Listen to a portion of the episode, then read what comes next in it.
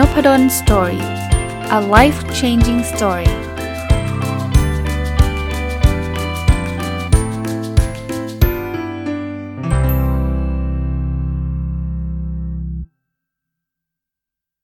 สวัสดีครับ ยินดีต้อนรับเข้าสู่น p ดลสตอรี่พอดแคสต์นะครับ วันนี้หยิบหนังสือเล่มล่าสุด อันนี้พูดได้เต็มปากว่าเล่มล่าสุดของคุณเอ๋ นิ้วกลมนะครับ ชื่อว่า how to live a good life มารีวิวนะ ผมอ่านจบแล้วนะครับ แล้วก็เช่นเดิมนะครับ เขียนข้อคิดมาได้ทั้งหมด 39 ข้อ ซึ่ง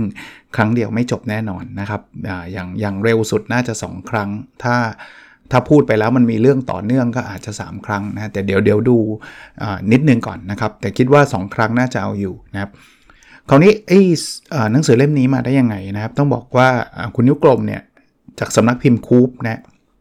KOOB สำหรับคนที่อยากหาหนังสือนะ จริงๆ หนังสือเล่มนี้ก็มีขายได้ตามร้านหนังสือทั่วไป แต่ว่าใครอยากสั่งจากสำนักพิมพ์ก็ได้นะผมเป็นแฟนคลับอยู่แล้ว ของคุณนิ้วกลม จะเรียกว่าหนังสือที่คุณนิ้วกลมออกและในคนอื่นๆด้วยที่เป็นนักเขียนในกลุ่มนั้นนะออกนะก็ก็ก็จะตามซื้อมาตลอด คราวนี้รอบนี้เนี่ยออกมา 5 เล่มเลย ก็ ผมรีวิวไปแล้วน่าจะ 2 เล่มนะครับสู้ดีวะของคุณหมอนะครับที่คุณหมอเป็นโรคมะเร็งจำได้ไหมครับ ที่ผมผมผมรีวิวให้ฟังนะครับ แล้วก็เล่มของคุณกระทิงนะครับ Move Heaven and Earth นะครับแล้วก็เล่มของคุณทอฟฟี่แบรดชอเออสามเล่มสินะครับ Gratitude Diary นะครับแล้วเล่มนี้ก็เล่มที่ 4 คือ How to Live a Good Life ของคุณนิวกลม แล้วเล่มที่ 5กำลังอ่านอยู่ยังไม่จบก็คือของอ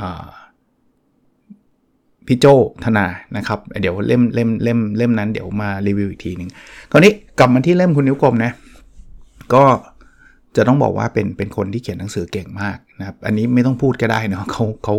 บอกชื่อก็รู้อยู่แล้วเออหนังสือเล่มนี้มันเป็นถ้าผมจะถ้าผมจะให้นิยามเนี่ยมันเป็นเหมือนปรัชญาชีวิต ซึ่งมาจากแต่ละประเทศนะคุณนิ้วกลมก็เลือกแบบอย่างยกตัวอย่างนะเอาที่ฮิตๆนะอิกิไก จากญี่ปุ่นนะครับ หรือจะเป็นเซน จะเป็นเต๋าอะไรเงี้ยนะครับสโตอิกของกรีก หรือว่า niksen อะไรกันของ niksen น่าจะของเนเธอร์แลนด์นะครับ sisu ของฟินแลนด์ หรือ death cleaning นะของสวีเดนอะไรเงี้ยต้องบอกว่าจริงๆอะผมเป็นคนชอบอ่านปรัชญาแบบนี้อยู่แล้วนะ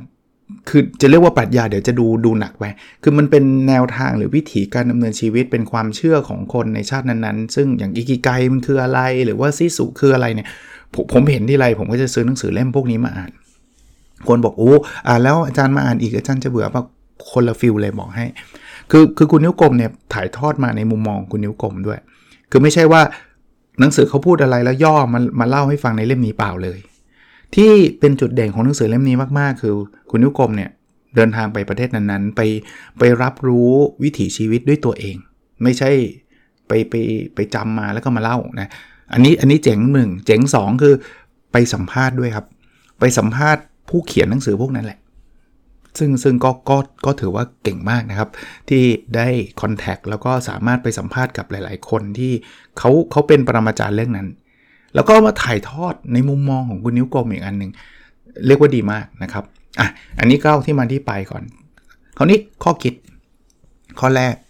ความสุขเนี่ยคือผลต่างระหว่างเหตุการณ์ที่เกิดจากความคาดหวัง กับเหตุการณ์ที่เกิดขึ้นจริงนะครับ ผมว่าอันนี้เป็นสมการง่าย ๆ สมการหนึ่งเลย คือเหตุการณ์ที่เกิดขึ้นจริงถ้ามันเกินความคาดหวังหรือเท่าความคาดหวังเราก็มีความสุข ถ้าเหตุการณ์ที่เกิดขึ้นจริงเนี่ยมันต่ำกว่าความคาดหวังแล้วก็มีความทุกข์คราวนี้จะทำไงให้มีความสุขเพิ่มขึ้นก็แน่นอน ก็พยายามทำให้เหตุการณ์ที่เกิดขึ้นจริง มันมากกว่าหรือเท่ากับความคาดหวัง แต่ทำอย่างเงี้ยมันทำยากไงเพราะว่าอะไรเพราะว่าสมมุติเราเอาเรื่องเงินนะเราอยากให้มีเงิน 500 ล้าน ถ้าอยากให้มีความสุขก็หาเงินให้ได้ 500 ล้านสิก็หาง่ายก็ดีเลยฮะแต่ว่ามันยากไงดังนั้นนี่อีกวิธีหนึ่งที่เป็นไปได้คือการลดความคาดหวังลงมานะครับ อย่างเช่น มันไม่จำเป็นต้อง 500 ล้านถึงมีความสุขนะ ได้น้อยกว่านี้เราก็มีความสุขได้ เพราะฉะนั้นเนี่ยเราเราอย่าไปมองด้านเดียวนะครับ เราลดความคาดหวังลงบ้าง เวลาผมใช้คาว่าลงบ้างไม่ได้แปลว่า เอ้ยไม่ต้องมีเงินเลย มันก็ไม่ใช่เราก็ต้องมีระดับหนึ่งนะครับ แต่ก็ยังไม่ไม่ต้องไปถึง 500 ล้านพันล้านเลยแบบนั้น อย่างเงี้ยเราจะมีความสุขได้ง่ายขึ้นอ่าก็เป็นข้อคิดง่ายๆเนาะเหมือนปรัชญาชีวิตอันนึง แต่ว่า หรือว่าแนวทางการดำเนินชีวิตอันหนึ่งที่ เราอาจจะมีความสุขได้ทันทีนะ ถ้าวันนี้รู้สึกว่าแค่นี้ก็ดีแล้วนะครับ ข้อ 2 ครับ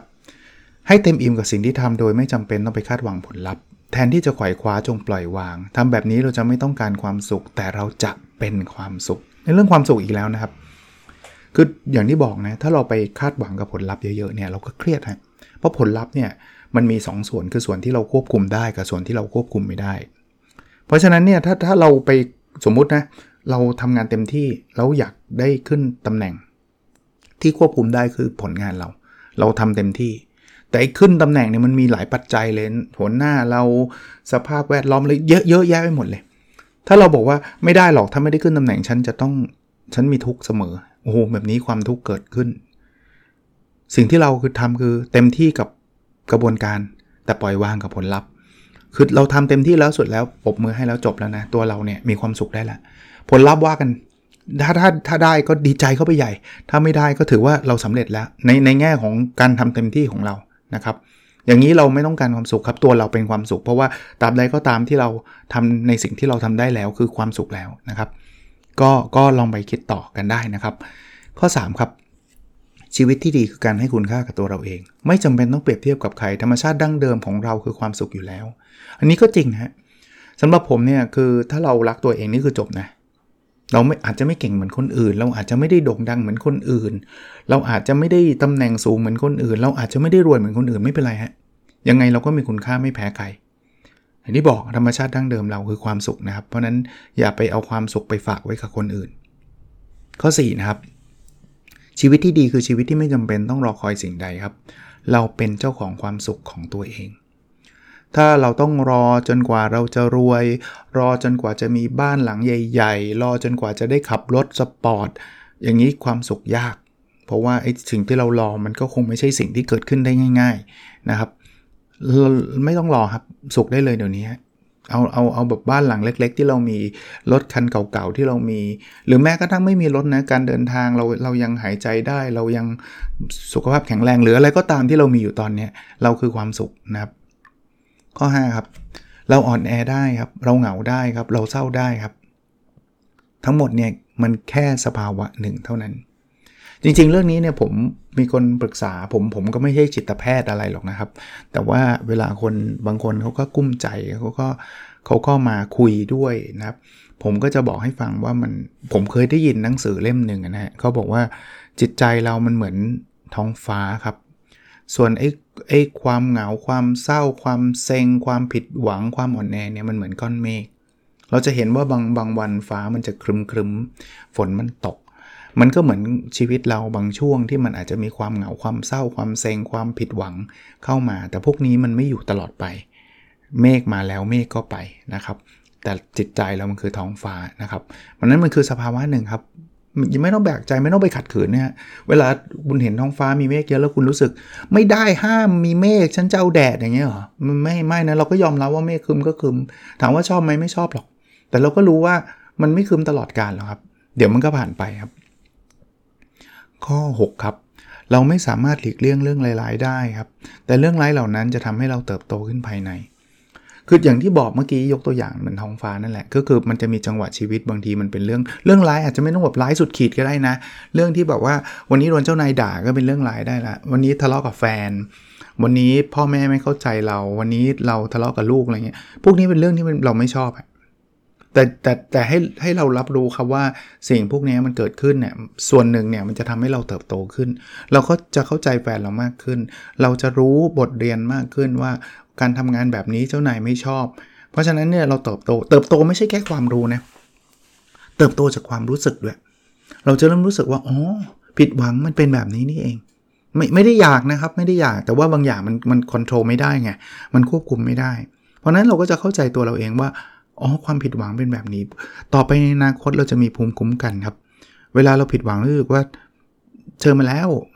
เฮ้ย คราวที่แล้วหนักกว่านี้อีก อันนี้สบายละ สังเกตไหมครับ คนที่เขาเรียกว่าผ่านชีวิตมาเยอะเนี่ยเขาก็จะมีภูมิคุ้มกันเรื่องนี้มาก คนที่ไม่ค่อยได้ผ่านชีวิตมาเยอะนักคำว่าผ่านจริงๆ ทุกคนผ่านเนี่ยแต่ไม่เคยผ่านเรื่องเรื่องเรื่องแบบผิดหวังอะไรมาเยอะเนี่ยก็จะจะเหนื่อยหน่อยตอนแรก มันเหมือนมันเหมือนไข้หวัดแหละคุณมีภูมิแล้วเนี่ยคุณอาจจะติดนะ แต่มันจะแบบเมื่อยเนื้อเมื่อยตัวนิดหน่อย แต่ถ้าเกิดคุณไม่มีภูมิคุณก็จะตัวร้อนหน่อย คุณก็จะกระเพลียมากหน่อย มันมันจะเป็นลักษณะแบบนั้นครับ คนที่ถูกละถูกถูกให้ออกมาแล้วครั้งที่ 10เนี้ยเขาจะไม่ได้รู้สึกเดือดร้อนมากนัก เพราะก็เคยโดนมาเยอะแล้วนะแต่ว่าคนที่ถูกให้ออกครั้งแรกก็ยากเหมือนนักนักเรียนนักศึกษาเนี่ยตอนมัธยมได้ 4.00 พอขึ้นมามหาวิทยาลัยได้เกรด2เนี่ยเขาก็จะไม่มีภูมิไงเขาก็จะผิดหวังแต่ว่าผิดหวังคือภูมิแหละ ต่อไปเขาได้เกรด3เขาก็อาจจะชิวๆแต่คนที่ไม่เคยได้เกรด3มาเลยแล้วมาได้เกรด3ก็จะเหนื่อยหน่อยนะครับ แต่จำไว้ว่าพวกนี้ทำให้เราเติบโตขึ้นภายใน ข้อ 7 นะครับ สถานการณ์ไม่ได้ทำให้เราทุกข์หรือสุข แต่การตอบสนองต่อสถานการณ์นั้นต่างหากที่เราทำทำให้เรารู้สึกทุกข์หรือสุข จริง ๆ นะครับ อันนี้บางคนบอกว่ารถติดเนี่ยยังไงก็ทุกข์อาจารย์ไม่จริง มันขึ้นอยู่กับว่าเรามองรถติดเป็นเป็นแบบไหน ไม่ได้หลอกตัวเองด้วยนะครับ ผมยกตัวอย่างแบบนี้ ถ้าเรากำลังเร่งที่จะไปเรียนหนังสือ จะไปประชุมงานสำคัญรถติดนี่ทำให้เราทุกข์เพราะว่าการตอบสนองของเรามันคือ ฉันแย่แล้ว ฉันไม่ไปฉันแย่นะเห็นไหมมันคือความทุกข์เลยนะ แต่ตัวรถติดคือรถติดนะ แต่เราเราเราเราตีความหมายออกมาว่ามันคืออุปสรรคที่ทำให้เราจะโดนด่าโดนว่า หรือแม้กระทั่งไล่ออกสอบตกอะไรเงี้ยกลับกันนะรถติดเหมือนเดิมไหมนะ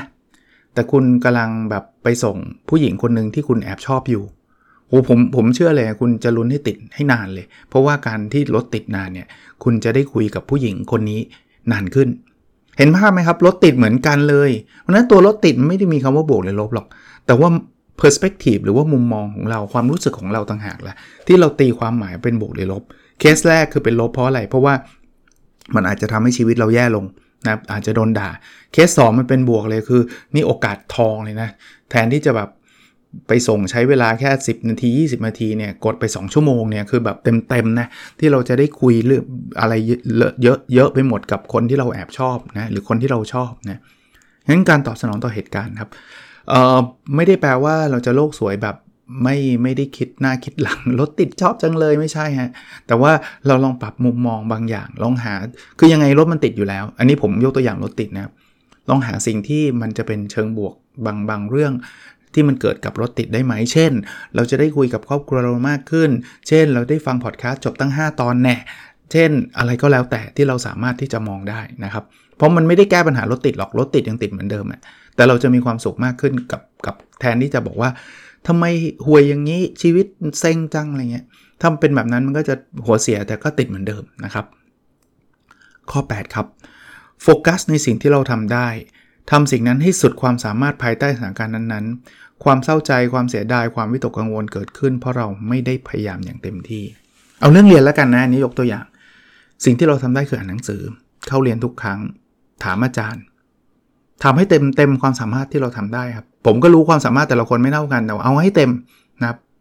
แบบนี้ต่อให้คุณสอบตกนะ คุณจะไม่เสียดายหรอกคุณก็รู้สึกว่าเออความสามารถเรายังไม่ถึงแค่นั้นเอง เพราะย้อนเวลากลับไปได้คุณก็ทำทำทุกอย่างที่คุณควรทำได้แล้ว แต่ความเสียดายความเศร้าความวิตกกังวลมันเกิดขึ้นจากการที่คุณไม่เข้าเรียน คุณไม่อ่าน คุณไม่พยายามอะไรเลย แล้วสอบแล้วคุณทำไม่ได้ แล้วคุณก็นั่งคิดว่า ฉันจะตกไหมนะแล้วแบบตกแล้วทำยังไง แล้วเกิดตกขึ้นมาก็เสียดายจังเลยตอนนั้นน่าจะอ่านอ่านนิดนึงก็ผ่านแล้วจะได้ไม่ต้องมาเรียนใหม่อะไรเงี้ยเห็นภาพไหมครับ ถ้าเราทำเต็มที่เนี่ยความเสียดายมันจะลดลงเสียใจมีอยู่แล้วล่ะ สอบไม่ผ่านอะมันเสียใจอยู่แล้วล่ะ แต่เสียดายมันไม่แทบไม่มีเลย เพราะเราทำเต็มที่แล้วนะครับ ก็โฟกัสในสิ่งที่เราทำได้ครับ ข้อ 9 ครับ ความสำเร็จไม่ได้วัดกันที่การแพ้หรือชนะครับ แต่วัดกันที่ความทุ่มเทที่เราใส่ลงไป อันนี้ก็คอนเซปต์เดิมครับโฟกัสที่ process โฟกัสที่กระบวนการให้เยอะ ถ้าเราทุ่มเทเข้าไปแล้วเนี่ย ผมว่าเราสำเร็จแล้วนะ เดี๋ยวนี้เนี่ยผมผมก็ถ้าผมผมแต่ก่อนเด็กๆอะ่ะผมก็วัดความสำเร็จจากถ้วยรางวัลจากจากสิ่งที่เราทำได้เป็นหลัก แต่ว่าไอ้โทษทีสิ่งที่เป็นผลลัพธ์เป็นหลัก แต่เดี๋ยวนี้ผมผมแปลนิยามความสำเร็จออกมาอีกแบบหนึ่งนะ ผมแปลว่าถ้าเมื่อไหร่ก็ตามที่ผมทุ่มเททำเต็มที่แล้ว จะได้ไม่ได้ปล่อยวางนะครับ ความสุขมานะ เพราะว่าเต็มที่มันทำได้ไง ข้อ 10 ครับ อย่าเสียเวลาไปกล่าวโทษกับสิ่งที่แก้ไขไม่ได้ให้โฟกัสส่วนที่เราทำได้คล้าย ๆ กัน คือแบ่งก่อน งานนี้อะไรทำได้อะไรทำไม่ได้ ถ้าอะไรทำได้ทำไป อะไรทำไม่ได้ปล่อยมันนะครับไปกล่าวโทษกับสิ่งที่แก้ไขไม่ได้ก็ไม่ได้ช่วย งานวิจัยผมส่งไปเนี่ยอะไรทำได้คือผมพัฒนาคุณภาพงานวิจัยให้ดีที่สุดเท่าที่ผมจะทำได้แหละส่งไปเสร็จปุ๊บวารสารเขาปฏิเสธไม่ให้ตีพิมพ์ อย่าไปเสียเวลาด่าวารสารฮะวารสารนี่เฮงซวยโถเอ้ยไม่เห็นมีคุณภาพด่าไปก็เท่านั้นฮะเขาไม่ได้ยินเราด้วยซ้ำ หรือบางคนเขียนไปด่านี่ยิ่งไม่ดีนะ เพราะเขาก็อาจจะแบ็กลิสต์เราด้วยซ้ำว่าเราไม่ professional ไม่มืออาชีพพอนะครับเสียเวลาเปล่า เราก็มาปรับแก้ถ้าเขาไม่ชอบเราเราก็ไปที่อื่นนะ11 ครับ อย่าไปเสียดายแก้วที่แตกไป ให้คิดว่าดีแค่ไหนแล้วที่เราเคยมีแก้วใบนั้นในชีวิตเรา คือบางทีเนี่ยเอาเอาผมพูดยกตัวอย่างเรื่องความสัมพันธ์กันแล้วกันนะครับความสัมพันธ์เนี่ยที่มันร้าวฉานหรือเลิกลากันมันก็เหมือนแก้วที่แตก บางคนก็เศร้าหรือเกลียดกันเลยด้วยซ้ำทำไมแกเลวอย่างนี้ แกนอกใจฉัน แกแบบอะไรต่างๆนานา ใช่แหละมันมันบางทีมันก็น่าโมโห หรือว่ามันมันก็น่าเสียใจนะแต่ว่าถ้าเราอยู่กับแบบนั้นไปเรื่อยๆ ชีวิตเรามันก็ไม่มีความสุขหรอก เราก็มีแต่ความเครียดแค้นที่ฝังหุ่นนะครับ คิดอีกแบบหนึ่งครับ มันแตกไปแล้วนะ จบไปแล้วนะ แต่มันก็ดีมากนะที่เรายังเคยมีความรัก ผมก็เชื่อว่าเราคนคงจะมีเวลาดีๆ ให้แก่แก่แก่กันก่อนหน้านั้นแหละ ก็ดีแค่ไหนแล้วที่เราเคยมีแก้วใบนั้นนะถึงแม้ว่าแก้วใบนั้นจะไม่อยู่กับเราแล้วก็ตามนะครับ 12 นะครับ สิ่งที่ดีหรือร้ายเนี่ยเป็นสิ่งที่เราควบคุมได้ สิ่งนอกเหนือจากนั้นเราไม่ต้องสนใจ พูดง่ายๆว่าคล้ายๆตีมเมื่อกี้คืออะไรที่เราควบคุมได้เนี่ยเราสามารถบอกได้ว่าอันนี้มันเป็นสิ่งที่ดีหรือสิ่งที่ไม่ดี ไอ้ที่ควบคุมไม่ได้เนี่ยมันไม่ดีไม่มีดีหรือไม่ดีหรอกมันมันเป็นสิ่งข้างนอกที่เข้ามานะครับ ก็เเราควบคุมทำให้มันดีที่สุดมันก็จะกลายเป็นสิ่งที่ดี ถ้าเราไม่ทำให้ดีที่สุดมันก็กลายเป็นสิ่งที่ไม่ดี เท่านั้นเองสส่วนสิ่งที่ควบคุมไม่ได้ก็ต้องปล่อยวางนะครับ 13 ครับ อยากเป็นอิสระก็ต้องไม่ต้องการสิ่งใดจากคนอื่นฮะคือถ้าเกิดเราต้องการเธอต้องทำอันนี้ให้ฉันสิเธอต้องทำอันนี้ให้ฉันสิเราจะไม่มีอิสระเลย เพราะว่าเราต้องรอคอย แล้วแล้วเวลาเราฝากสิ่งนั้นกับคนอื่นอะก็ ก็ไม่รู้เขาจะทำให้เราหรือเปล่า หรือทำได้ถูกใจหรือเปล่า อยากไหมล่ะครับ ถ้าอยากก็ต้องทนนะ ก็ต้องรอเมื่อไหร่เขาจะทำให้เราสักทีอะไรเงี้ย แต่ถ้าเกิดเราเป็นอิสระมากที่สุดเนี่ยจบ ผมผมอาส่วนตัวนะอันนี้อันนี้คิดเร็วๆเนี่ยคิดพอดแคสต์เนี่ยผมมีสละสูงมากเพราะอะไร ผมทำคนเดียวหมดเลยครับ ตั้งแต่เลือกหัวข้อนะพูดลงพอดแคสต์แม้กระทั่งภาพหน้าปกที่ทำเป็นทัมเนลลงไป ผมทำเองหมดเลย100%เพราะนั้นอิสระไม่อิสระครับ วันนี้อยากจะพูดถึงหนังสือคุณนิ้วกลมก็พูดดิ จะพูดยาวแค่ไหนก็เรื่องของผมไง จะใช้รูปยังไงก็ทำทำได้ ผมก็ไม่ได้ต้องการอะไรจากใคร ก็เป็นอิสระ แต่ถ้าเกิดผมไปเป็นพนักงานบริษัทที่เขาทำพอดแคสต์อาจารย์นพดลวันนี้อาจารย์ต้องพูดโอเคนะไม่อยากพูดแต่ก็ต้องพูดอันนี้อิสระผมก็น้อยเท่านั้นเองครับ แต่ไม่ได้บอกห้ามทำงานประจำนะ แต่เราต้องเข้าใจว่ามันมันมีดีกรีเรื่องพวกนี้อยู่ 14 ครับ เราจะเป็นตัวของตัวเองได้เราต้องมีสติครับ ถ้าไม่มีสติเราจะทำตามออโต้พายロเลย เราจะไม่เป็นตัวของตัวเราเองเลย เพราะฉะนั้นเนี่ยอยากเป็นตัวของตัวเองนะต้องตระหนักรู้เลยว่าไอ้สิ่งที่เราทำเนี่ยคือความต้องการเราหรือเปล่า เป็นสิ่งที่เราชอบไหมไม่ได้แปลว่าเราต้องทำสิ่งที่เราชอบทั้งทั้งทั้งหมด 100%หรอกนะครับ แต่ว่าต้องมีสติต้องต้องถามตัวเองอยู่เรื่อยๆ 15 ครับ เราปล่อยให้น้ำตาไหลได้ และเราก็สามารถหยุดได้เช่นเดียวกัน น้ำตาที่ไม่หยุดไหลเนี่ยก็เพียงเพราะว่าเราไม่หยุดมันเท่านั้นเองผมชอบ ความคิดนี้ของคุณนิวคม ซึ่งถ่ายทอดมาจากแนวคิดต่าง ๆ นะครับ คือเราคอนโทรลความเศร้าได้ คนบอกเศร้าไม่หยุดเลยเศร้าไม่ไม่เลิกก็เป็นเพราะว่าเราไม่หยุดมันอะเราไม่ตัดสินใจที่จะเลิกเศร้าอะถ้าเราลองตัดสินใจเนี่ยความเศร้าก็จะลดลง มันอาจจะไม่ได้ตัดสินใจวันนี้หายไปวันนี้นะ แต่ว่าเราต้องลุกขึ้นมาครับ ที่จะบอกว่าพอพอได้แล้ว move on ได้แล้วนะครับ 16 ครับ เราไม่จำเป็นต้องชอบทุกเรื่องกับการทำงานที่เราหลงไหลครับ ให้เรายอมรับในส่วนที่เราไม่ชอบเช่นเดียวกัน เพราะอะไรรู้ไหมครับ เพราะว่าถ้าเรา expect ว่าฉันจะต้องเจองานงานหนึ่งที่ฉันรักมันมาก แล้วฉันแบบไม่มีเรื่องที่ฉันไม่ชอบเลยคุณจะไม่มีงานทำเลยฮะมันไม่มีงานแบบนั้นอยู่ ถึงแม้ว่าตัวผมเนี่ยชอบการสอนชอบการเป็นอาจารย์มหาวิทยาลัยมากนะครับ ต้องวดเรียกว่ามากเลยแหละ แต่มันก็มีงานบางงานที่ผมเบื่อ ก็ต้องยอมรับครับ มันก็จะมีส่วนที่เราไม่ชอบครับ อย่าไปเลือกว่างั้นลาออกดีกว่ามันยังมีส่วนที่เบื่อคุณจะไม่เจออะไรเลยฮะ17ครับ มองให้เห็นเส้นชัยและหลงไหลไปกับกระบวนการ ไม่ต้องให้ความสำคัญกับคำถามว่าเราจะทำอะไร ให้สนใจกับคำถามว่าเราจะทำอย่างไรดีกว่า อย่างที่บอกนะบางทีเนี่ยถ้าเราเอาแค่ว่าฉันจะต้องทำอันนี้เท่านั้นหางานที่ฉันชอบที่สุดเท่านั้นเนี่ย คุณจะหาไม่เจอหรอก เพราะมันจะไม่มีแบบนั้น แน่นอนคุณคุณมองทิศทางได้ ผมไม่ได้บอกว่าอยู่ดีๆทำมั่วซั่ว มองทิศทางว่าประมาณนี้แต่หลงไหลไปกับกระบวนการ สิ่งที่ทำทำให้มันดีที่สุดทำยังไงให้เราเจ๋งที่สุดทำยังไงให้เราแบบดีที่สุดในสิ่งที่เราทำแล้วเราเชื่อไหมครับ สิ่งนั้นจะกลายเป็นสิ่งที่เราหลงไหล ยิ่งทำยิ่งสนุก มันอาจจะไม่ได้สนุกมันตั้งแต่ต้น ส่วนตัวผมเนี่ย ผมตอนแรก ๆ รู้จัก OKR ผมก็ไม่ได้บอกว่าผมเกิดมาตั้งแต่เล็ก ๆ นะ แล้วผมหลงไหลเรื่อง OKR มากเลยไม่ไม่ไม่รู้จักด้วยซ้ำรู้จักก็โอเคก็เออแนวคิดนั้นดี แต่ว่ายิ่งทำวิจัยยิ่งเป็นที่ปรึกษายิ่งสอนยิ่งบรรยายโอ้โหมันมันหลงไหลกับกระบวนการจริง ๆ นะ แล้วสุดท้ายนี่ไม่ได้ไม่ได้บอกว่าเออเราจะทำอะไรดีแต่ว่าผมผมรู้ว่าผมจะทำ OKR ให้ให้มันสำเร็จทำได้ยังไง อะไรแบบเนี้ยนะครับ18 นะครับ สร้างเป้าประสงค์จากภายในดีกว่าไปแสวงแสวงหาการยอมรับจากภายนอก เอางี้ทำเพจ ยกตัวอย่างทำเพจ ถ้าคุณไปแสวงหาความยอมการยอมรับจากภายนอกคือ เมื่อไหร่คนจะไลค์โพสต์เราสักที นั่งดูตลอดเลย โอ้โพสต์นี้เซ็งว่าไม่มีคนไลค์เลยอุตส่าห์ตั้งใจเขียน อย่างนี้ก็จะเซ็ง แต่ถ้าเป้าประสงค์จากภายในคือฉันมีความสุขกับสิ่งที่ฉันได้เขียนจบแล้วนะครับ จะจะไลค์ไม่ไลค์ไม่เป็นไรไลค์ก็ดีใจ ไม่ไลค์ก็ยังดีใจอยู่เพราะว่าได้เขียนในสิ่งที่ตัวเองอยากเขียน อันนี้จะดีกว่านะครับจะดีกว่าและง่ายกว่าด้วยที่จะมีความสุข 19 นะครับ อย่าเสียเวลาไปไปตามหา passion ครับ เราลองเอา passion ไปใส่งานที่เราทำอยู่ สิ่งนั้นอาจจะกลายเป็น passion ของเรา ก็คล้ายๆ กับที่เมื่อกี้เล่าให้ฟังคือหา passion หายากครับ ถ้าใครเจอก็ดีใจครับ ดีแล้วครับ แต่ถ้าไม่เจอเนี่ยคุณทำงานแบงก์อยู่เนี่ยลองดูซิครับว่ามันมีงานอะไรที่ต้องทำแล้วลงใส่ passion ไปกับงานพวกนั้น ทำให้มันสุดๆทำให้มันเต็มที่ แล้ววันหนึ่งเนี่ย คุณจะเริ่มรู้สึกว่า เฮ้ย หนุกว่ะ ส่วนตัวผมมีเป็นอันแรกสุดนะเรื่องการสอนเป็นเป็นตัวอย่างแล้วกัน ต้องบอกว่าสอนไม่ใช่ passion ผมจนกระทั่งผมอายุ 30 กว่า บอกแบบนี้ได้เลยเพราะว่าผมเกลียดการ present ด้วย ไม่เคยไม่เคยชอบเลย แต่ว่าวันหนึ่งเป็นอาจารย์ต้องสอนอยู่แล้ว ใจผมตอนมาสมัครเป็นอาจารย์เนี่ย ผมยังพูดอยู่กับหลาย ๆ ท่านเลยว่า ผมชอบวิจัยมากกว่าสอนด้วยซ้ำ แต่ว่าพอสอนแล้วเราใส่เต็มกับสิ่งนั้นเนี่ยเราจะเริ่มรู้สึกว่าเราสอนได้ได้ดี เราจะได้รับเริ่มได้รับ feedback ดีๆ จากนักศึกษาบอกอาจารย์ทุ่มเทมาก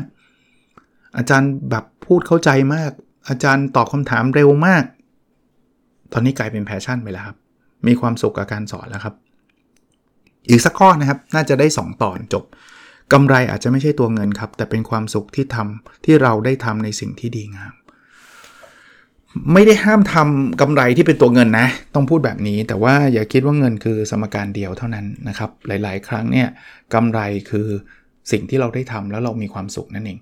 มันมาได้ทั้งคู่นะ มันไม่ได้แปลว่าต้องเลือก จะเอาเงินหรือจะเอาความสุขไม่ใช่ เงินกับความสุขมาได้ทั้งคู่ แต่ว่าเราอย่าไปโฟกัสเฉพาะเงิน หลาย ๆ ครั้งที่ผมไปบรรยายต้องเรียนตรงๆนะ บางทีก็ไม่ได้ไม่ได้ค่าบรรยายอะไรมากมายนะครับ แต่ว่า ก็ได้ความสุขกลับคืนมานะครับ ได้ได้ความอิ่มเอมใจกลับคืนมานะครับ เพราะนั้นเนี่ยอย่าไปไม่ได้บอกว่าห้ามรับเงินนะเดี๋ยวบางคนจะบอกว่าเอางั้นไม่ต้องทำงานแล้วทำไปต้องทำ NGO อย่างเดียวเพื่อสังคมอย่างเดียวไม่เกี่ยวกันนะครับทำได้ทำได้นะครับ แต่ว่าเงินไม่ใช่ตัวแปรเดียวเท่านั้นเองนะครับ ก็วันนี้หยุดไว้ตรงนี้ก่อน เดี๋ยวพรุ่งนี้มาข้อที่ 21 ถึง 39นะฮะผมจดมาได้เกือบ 40 ข้อกับหนังสือเล่มนี้ ถ้าใครสนใจอยากหาอ่านก็ตามร้านหนังสือทั่วไป หรือเพจ r o u Finger หรือสำนักพิมพ์คูปก็ได้นะครับ โอเคครับ แล้วเราพบกันในสดถัดไปนะครับ สวัสดีครับ